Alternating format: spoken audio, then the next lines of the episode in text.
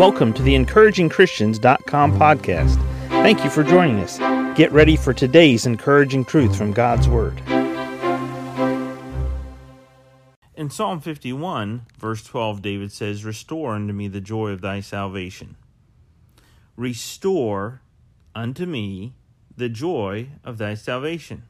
So, how did he lose it? How did he lose the joy of his salvation? Well, the whole context of Psalm 51 in David's life, David committed a double act of sin adultery with Bathsheba and murdering of Uriah the Hittite, her husband, through putting him under his generals in a bad, harm's way outside his city, and he died. So David was no longer enjoying being a Christian. He was no longer enjoying his salvation because he knew he had sin between him and God. He had something between him and God that was not keeping them in a right, peaceful, happy, enjoying his salvation relationship. So, how do you and I maintain the joy of our salvation? Well, first of all, we avoid a sinful conscience.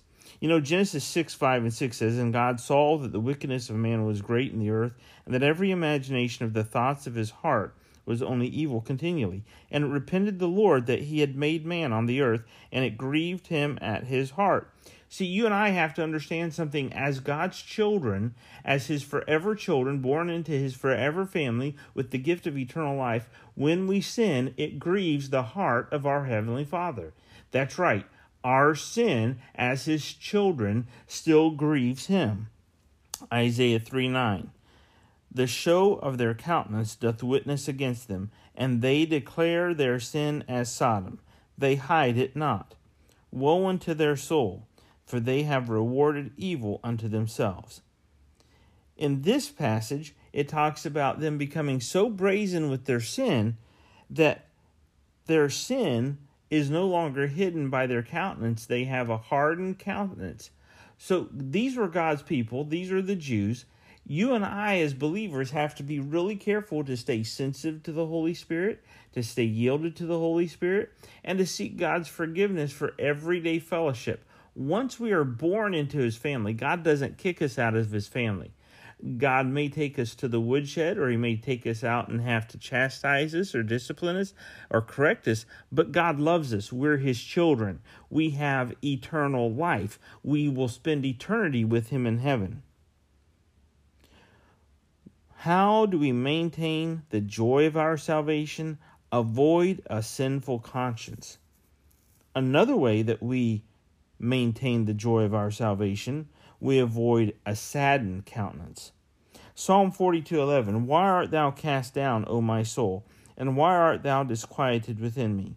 Hope thou in God, for I shall yet praise him, who is the health of my countenance and my God. Proverbs 15, 13. A merry heart maketh a cheerful countenance, but this but by sorrow of the heart the spirit is broken. And Matthew 6, Moreover, when ye fast, be not as the hypocrites of a sad countenance, for they disfigure their faces, that they may appear unto men to fast. Verily I say unto you, they have the reward. You and I have to be careful of our attitudes.